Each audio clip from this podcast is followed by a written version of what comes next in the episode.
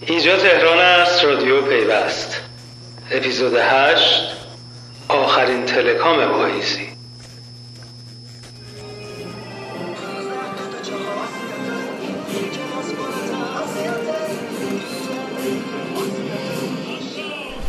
سلام، من میثم قاسمی و همکارم مینان و بهار با این اپیزود از رادیو پیوست از ایران تلکام دو هزار و هفده در نمایشگاه بین المللی تهران در خدمت شما هستیم.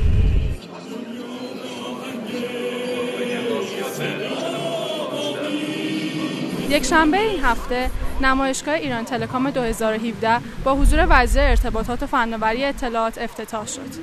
برخلاف دوره‌های گذشته، سخنران اول این مراسم وزیر ارتباطات بود. آذری جهرمی تو سخنرانی خودش آمار و ارقام مشخص و وعده‌های قابل اندازه‌گیری داد. همین که فردا و توضاح میشه در نمایشگاه اهداف در برنامه ششم توسعه در عهده وزارت ارتباطات گذاشته شده و اون دو برابر کردن حجم بازار آی‌سی‌تی در کشور در طی برنامه است. الزامات توسعه دوم برابری بازار در پنل که فردا مشاور اقتصادی وزیر امور مالی مدیریت فرهنگ با حضور مدیران امور تنظیم مقررات و فعالیون اقتصادی بخش خصوصی مورد بحث و بررسی قرار خواهد گرفت. الزامات دوم برابر شدن بازار این به معنای رشد صد و پنجاه درصدی در شرایط فعلی. ما مطالعه اقتصادی که در وزارت ارتباطات کردیم با شرایط فعلی امکان رشد بیش از هشتاد درصد، یعنی نصف اون چیزی که برنامه تقریبا بیشتر از اون. اما همونطور که در بک‌گراند صدای من میشنوید، تلکام امسال هم مثل همیشه پر بود از صداهای اضافی و مردمی که برای گرفتن سیم کارت و اشانتیون به نمایشگاه میان. در حقیقت نمایشگاهی که باید بی تو بی باشه عملاً تبدیل به نمایشگاه بی تو سی شده و مشتریای اختصاصی خودش رو از دست داده. این روند باعث شده شرکت‌های بزرگ شناخته شده در حوزه اینترنت ثابت و حتی اپراتورهای تلفن همراه بعضن توی نمایشگاه یا حاضر نشن یا حضورشون رو کمرنگ کنن. البته مشخص نیست این نیامدن شرکت‌ها یا حضور کمرنگشون به دلیل نداشتن مشتری‌های اختصاصیه یا به خاطر اینکه نمیتونن هزینه‌های سنگین غرفه‌سازی رو متحمل بشن. در این خبرایی هم به گوشمون رسید که شاید مهمترین اونا این بود که برات قنبری، رئیس هیئت مدیره شرکت مخابرات ایران، از حضور بعضی از شرکت‌های مخابراتی ایران توی کشورهای منطقه خبر داد. ما یقینا امسال اولین اپراتور خارج از کشور رو برای موبایل اعلام خواهیم کرد. سرمایه‌گذاری کنید اپراتور خارج. بله.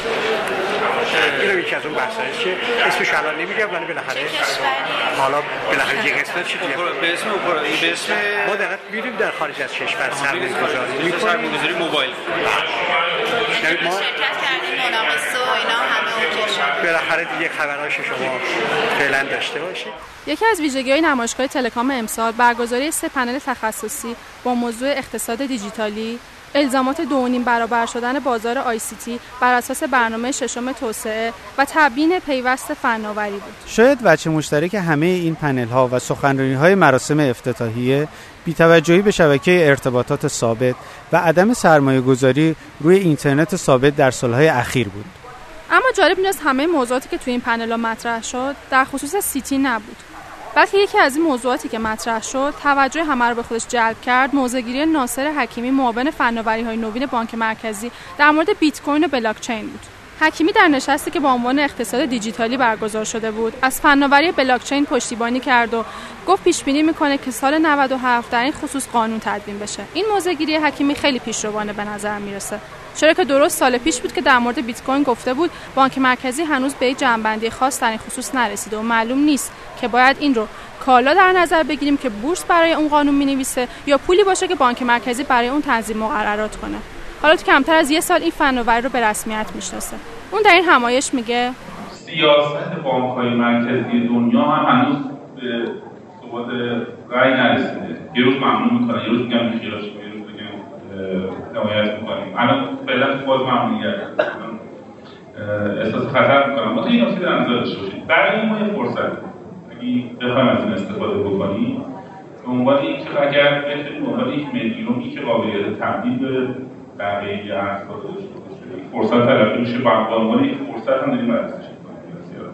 که توی برنامه‌ای هم که در وبسایت بانک مرکزی گذاشتیم گفتیم مثلا سال نود و هفت بالاخره یه سیاست پالیسی تعیین می‌رسیم که اعلام کنیم. فقط بانک مرکزی نیست که موضع مشخصی در این خصوص اتخاذ کرده، بلکه دبیر شورای عالی فضای مجازی هم از بیت کوین حمایت کرده و گفته که حدود دو ماه مرکز ملی فضای مجازی برای مشخص شدن وضعیت بیت کوین جلسات منظمی تشکیل میده.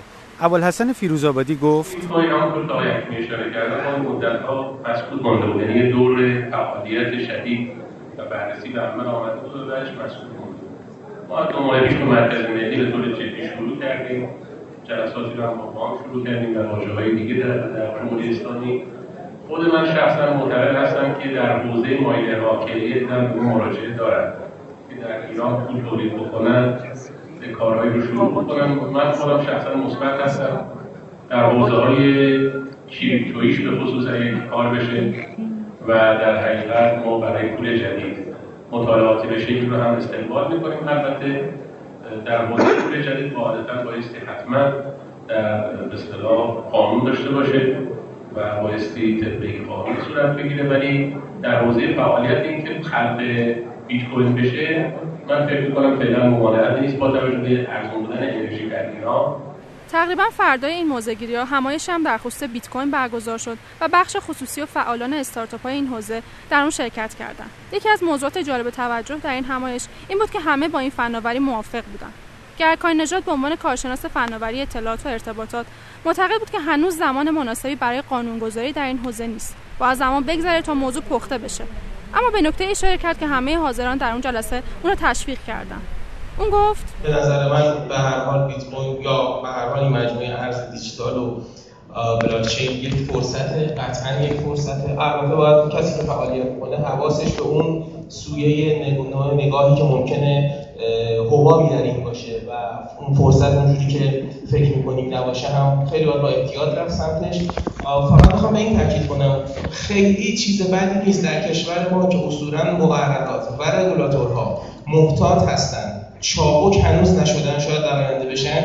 اینکه یه جایی رو ورود نمی‌کنن خیلی چیز منفی و بدی نیست. این یک فرصت قدر این فرصت رو بدونید. شما به عنوان بازیگرا اگر وارد شید میتوانید رگولاتور رو حتی در نوع مقرراتی که میخواد بنویسه جهت‌دهی کنید. از دیگر موضع‌گیری‌های جالب این همایش موضع نیما امیر شکاری بود. اینکه بانک‌های مرکزی دنیا دارن روش فکر می‌کنن برای کریپتوکارنسی‌ها، یکی از مدل‌هایی که به مملکت ما مدل فکری ما و مدل حالا یه خورده دوست داریم بعضی چیزا تحت کنترل ما باشه میخوره و الان یه مقدار بیشتر مورد توجه بانک مرکزی مدل کریپتوکارنسی فدرالیته هستش که این پابلیسیتی کریپتوکارنسی هایی رو نداره. الان در بعضی از کشورهای اروپایی به صورت سمپل داره بین بانک هاشون و بانک مرکزیشون تبادل میشه برای سیستم های بین بانکی برای بازار بین بانکی.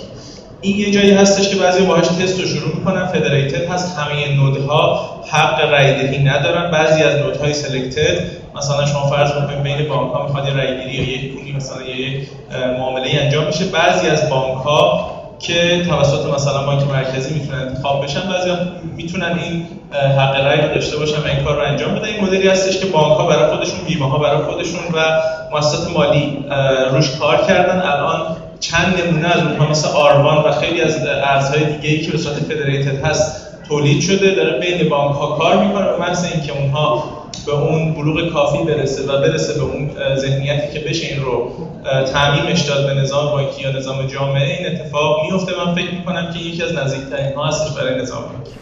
تلکام هجده هم, هم تموم شد، اما شاید این آخرین نمایشگاهی باشه که همزمان با نمایشگاه آب و فاضلاب برگزار میشه. مسئولان خصوصی و دولتی وعده دادن از سال آینده نمایشگاه‌های تلکام و الکامپ با هم ادغام میشن. هرچند یه سیبو که بندازی بالا تا برسه زمین هزار تا چرخ می‌خوره. یکی از بلده کشی‌های ستاره اول باشید. هر ماه یک پژو دویست و شش برای استفاده از اپلیکیشن ستاره اول یا کد ستاره یک مربع.